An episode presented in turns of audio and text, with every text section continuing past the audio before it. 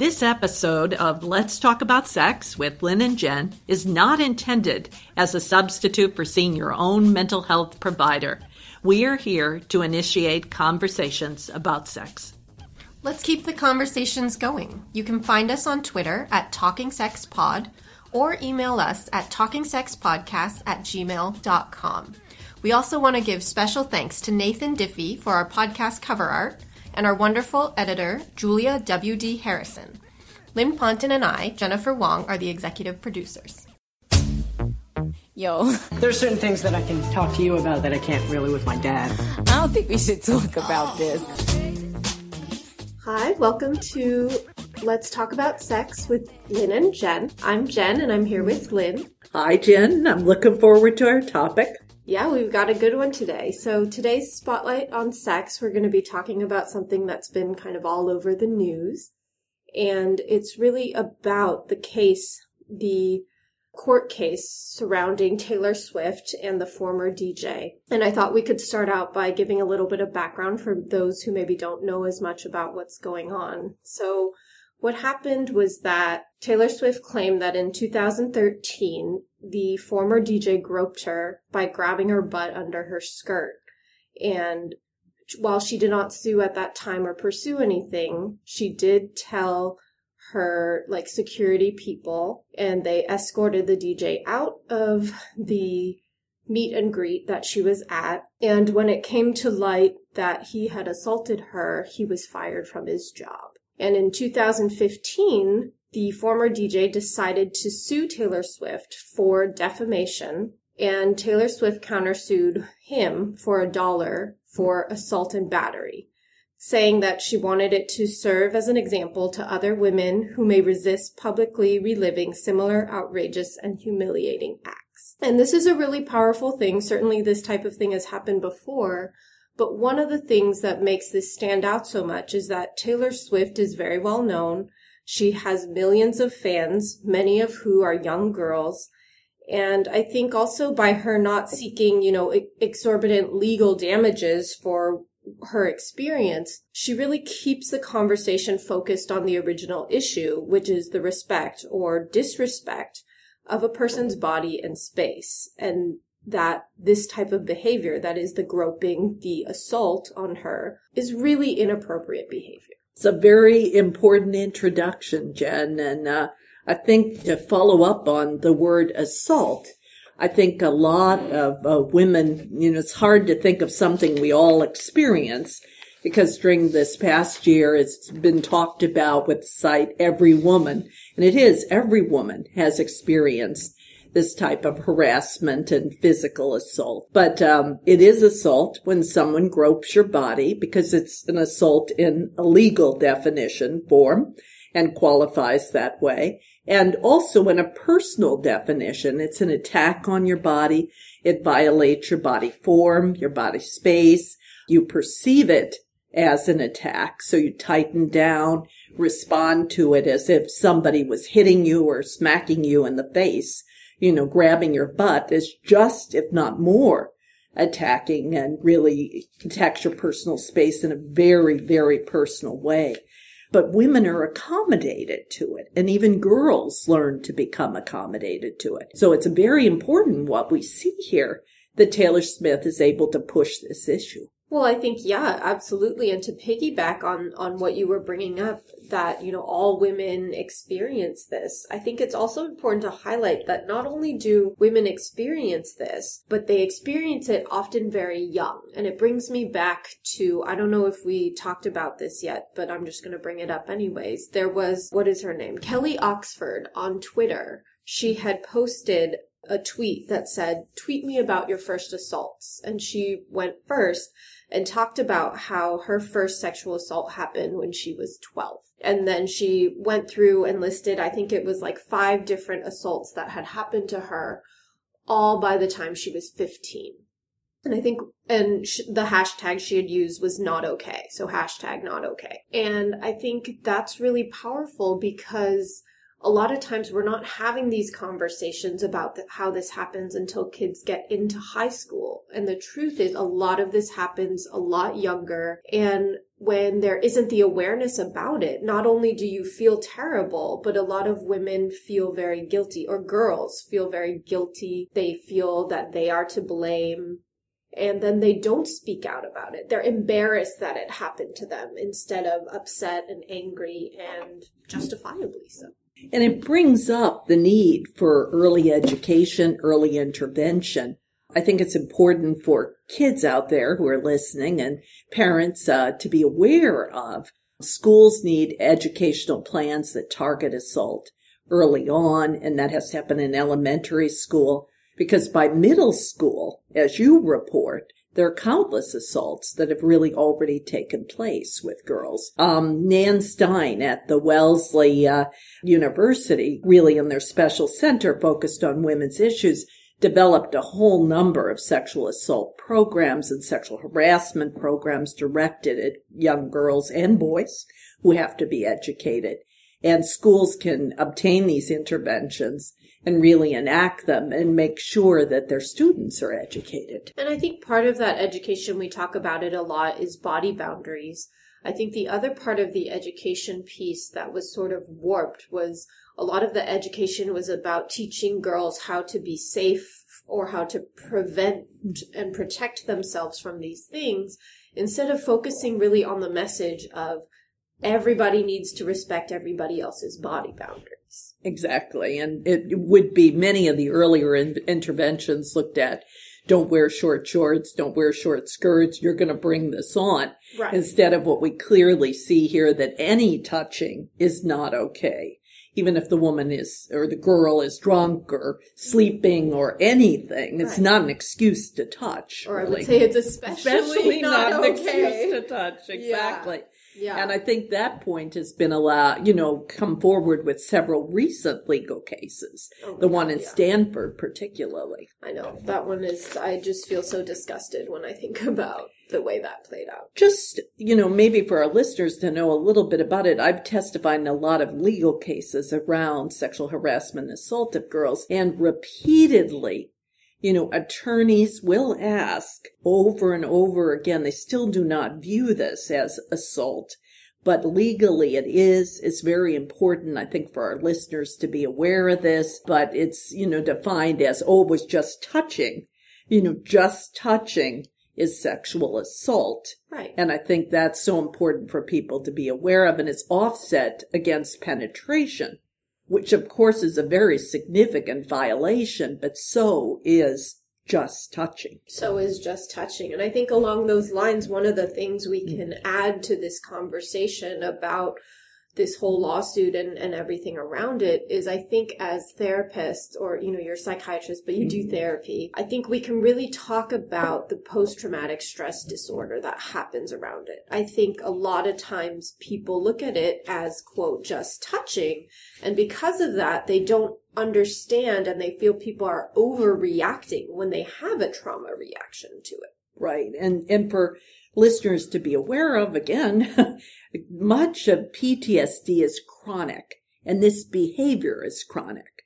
Our young girls are growing up exposed to this multiple times each year, and this is a chronic behavior which leads to a chronic accommodation and condition. Post-traumatic stress disorder as defined currently, you know, really says that you have to have sexual uh, trauma or violence. So all of this, any sexual touching is defined or violation of body boundaries meets that criteria. So I think for parents and for teenagers to be aware of that. And here again, even in court, they'll ask, well, this wasn't a penetration. You know, there wasn't hitting involved with this, but it doesn't matter. It really is, it meets the criteria and it is a very extreme violation. Well, not only is it a very extreme violation, one of the things that I learned when I was researching PTSD, because I have a lot of clients who are dealing with Yes, this, yes. unfortunately, is I don't know if you were aware, but the Greek root for for trauma comes from the word wound. And so it really acknowledges that you can get, you know, obviously the physical wounds, but also these mental wounds that are very deeply scarring. And I think one of the things that is most striking and that I work a lot with my patients on is that with these mental wounds are the cognitions that change. So your thoughts, your mm-hmm. belief about how the world is, about how people are, and about how you deal with things, all of that shifts. And I think one of the hardest things is that it's very hard to break out of that because it's a wound that other people can't see. And so they sort of dismiss it or they just don't understand it. And so then you feel left very alone with your problems. And then on top of that is the fact that as part of the PTSD, you do want to isolate because you don't want to have anything that reminds you of that experience come up and that's called a trigger and and so you avoid people that remind you of things like that you re, you avoid situations places you try to avoid thinking about these things in your mind and it keeps you from being able to craft a narrative where you can be a survivor of your experience. That uh, accommodation to trauma and that's the process that happens. It's really about constructions in your own mind. Yeah. That really, unfortunately, allow us to be accommodated to a traumatic, repetitive trauma. That is a fairly recent uh, consideration in our fields. And it's a change, I think, with people realizing just what you're saying. The major shift is actually in our own brains with trauma. And it's this process of accommodation, avoidance, you know, hyper physical reaction, which is also seen hypervigilance, hyper alert. But this change in our thinking pattern, and especially for women, you know, the women we work with, I see countless young women who've been sexually abused Yeah. and it's their thinking pattern that's changed yeah to accommodate to repetitive trauma. right And that's the key thing. Much more so, you know, initially PTSD was diagnosed around vets, Shell male shock. vets and Yeah. shell shock. And it was responded about kind of flashbacks. That's not what we see so much with women. Instead, we see hidden anger and this kind of construction that layers over the top and really hides the trauma. And I want to build on that with the anger too, because the thing is that anger is a healthy response insofar as anger is an emotion that is about boundaries and boundary violations. And obviously, if you're being assaulted, that is a huge boundary violation. And at the same time, a lot of these women are unable to acknowledge or accept their anger, and so they suppress it. And I think that's can be very hard because then they feel like they're bad or they're to blame or something's wrong with them because they're angry. And you get lost in this web of, well, the anger is an appropriate response because your boundary has been crossed and violated. And at the same time, if you don't have that anger, a lot of times you don't have the fuel to, to have the energy to fight all these things that are happening around you. Right. And to bring us back to Taylor Smith, I think when someone speaks out and you see it and you see it online, in print and various formats, it really helps women to understand what they're feeling. Why are they angry? Why do they have these strange constructions about harassment where that it's okay and that they can handle it and that every it happens to everyone and it's a normalization? You know, and it's so important that we really begin to question that. And her case really does that so wonderfully. She has a lot of power and she's very young and she follows through on it. And I think she she is very assertive. She has self-confidence and she has economic power, which Yes. gives her actual power in our world. And I think one of the things that if if people forget some of what is going on, I think one of the things that we absolutely have to hang on to is is one of the things she's quoted as saying, and I'm just going to read it here. She says, I am not going to allow your client to make me feel like it is in any way my fault because it isn't. He and you are suing me and I'm being blamed for the unfortunate events of his life that are a product of his decisions, not mine. And I think when we're coming when we're doing therapy, in some ways that is our goal for our client is understanding that they are not to blame and that the other person is responsible for the actions that they took. But you know, Jennifer, you bring up here's the man. It's very important to say this DJ sued her. Her, right. He sued her, justifying his situation Right. before she came forward and countersued. And this is what I think so many women are afraid of. If I do speak out, Yeah. I'm going to be sued. I'm going to be shamed. I'm going to be slutted. You know, Mhm. this is the process that speaking out really leads to in many ways. And it's very important we have more women come forward like this and really say, this, this is not okay. It's not okay. And I think what's what's really striking about it too is when you have a more celebrity type person come out openly against some version of sexual violence or sexual assault, the number of phone calls made from just, you know, us people about personal experiences, it increases. So it's really powerful that somebody with that kind of spotlight and publicity be taking this role and showing a different way to respond and and really raising opportunities for these conversations because she sued him for a dollar so obviously it's not about the money here and she's in a position which she acknowledges where she can do that So in that way, it's still about the money. She needs the, the money to have the power to do that in our system. And there aren't class action suits yet for young women under 16 suing in high schools. There should be, you know, because that's really the type of uh, activity that should be covered under a class action. One thing I'd like to commend to is her mother. Her mother spoke out for her. Her mother is still being sued by the DJ uh, for his uh, loss of his position. So, uh, but it's an example of female generations bonding together to really fight back with this type of activity. And I know a lot of mothers listen and they wonder how could they help their daughters out there. Yeah, I think by supporting your daughter through this process or your son. I think also another thing to bring up around this is you were talking about the the aggressor's response and I think a lot of times what's really interesting is that they are the ones aggressively suing or they are the ones constantly trying to paint the picture of the victim misrepresenting facts or the victim lying about things and I think it's such an interesting stance from a psychological perspective that, and I'm sure you see that in the courts too, is that they try to present these girls or boys as lying, untrustworthy, misrepresenting things. And it, it brings up how few children, boys or girls, make false allegations about sexual assault. You know, it's really maybe 95% of children are telling the truth.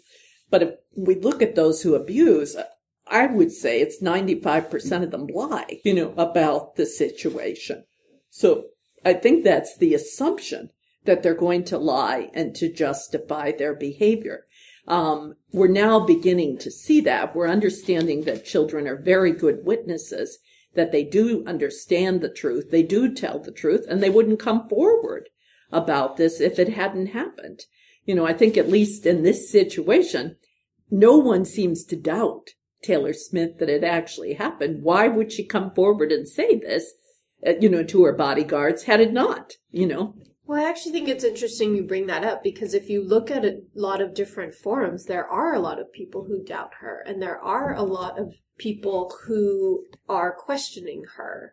And I think it's very interesting because a lot of times those responses fall along gender lines. Exactly. And that's why I brought this up is why would you doubt? Well, they do doubt.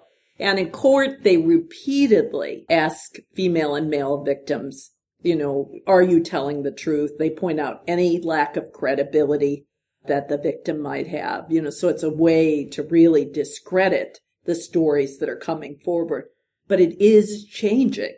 And you get crossover comparison. Two girls, three girls will back each other up because often those who assault do not do it on a single occasion. You know, I can rest Right. assured that this DJ has done this to other people. This is not a first time Yeah. situation. Yeah. So it's a repeated activity directed at women and self-justified. The other thing, yes, individuals do fight in court and with the state to maintain their licenses, teaching licenses after abuse. They justify this behavior and they will spend their lives fighting, you know, to say that this is okay. And that's really what Taylor Smith speaks out against. It's a whole group, large group who believes that this is okay. Yeah, I mean, I think that's the biggest thing is is because of the way this was done, the focus is really on the behavior and that it is not okay. And that as a society, it really needs to be pushed that it is not okay. And and that in all the different areas where things can how do I say this? In all the different areas where there is influence, so publicly, legally, in all these different arenas, the, the constant message needs to be this is not okay. Yes, and you see it. This is, she gives a strong message. Uh, organizations like Girls Inc. that work to support girls, the harassment programs in the schools are part of that. And then many of the state attorney generals are trying to get harassers and uh, out of the school. So Yeah. they're confronting these people, trying to take away licenses and trying to push this. So I think for people to know this legal process is going on is really important and to support it. I think so, and I think the other the other aspect of it that at least for me is very disturbing is that a lot of these incidents don't happen sort of in closed quarters out of sight. A lot of these groping type of assaults, they happen on the bus, in public, you know, in the club, standing in the grocery store. So it really creates an environment where where even just a public space really doesn't feel safe. And this brings us back to PTSD because when you witness another person being assaulted, and uh, 17 magazine a number of years ago asked girls had they witnessed their friends being physically assaulted, their girlfriends, and they stated 99% had seen it. So I think if we look, we can see it and we can also speak out to support others. Yeah. And I, I think that's that's a big part of it is that everybody needs to do their part to not be silent Yeah. and, And- to, to stand up and say this is not okay. Yeah. Well, this is a great idea for a podcast, and we're going to follow up on others, I think, related to this. But again, to commend Taylor Smith and her mother and others for really supporting her. It's really great, and it makes a, a big difference. It does, and it opens up conversations like the one we're having today. So thank you, Lynn. Thank you. Come on. Let's talk about sex.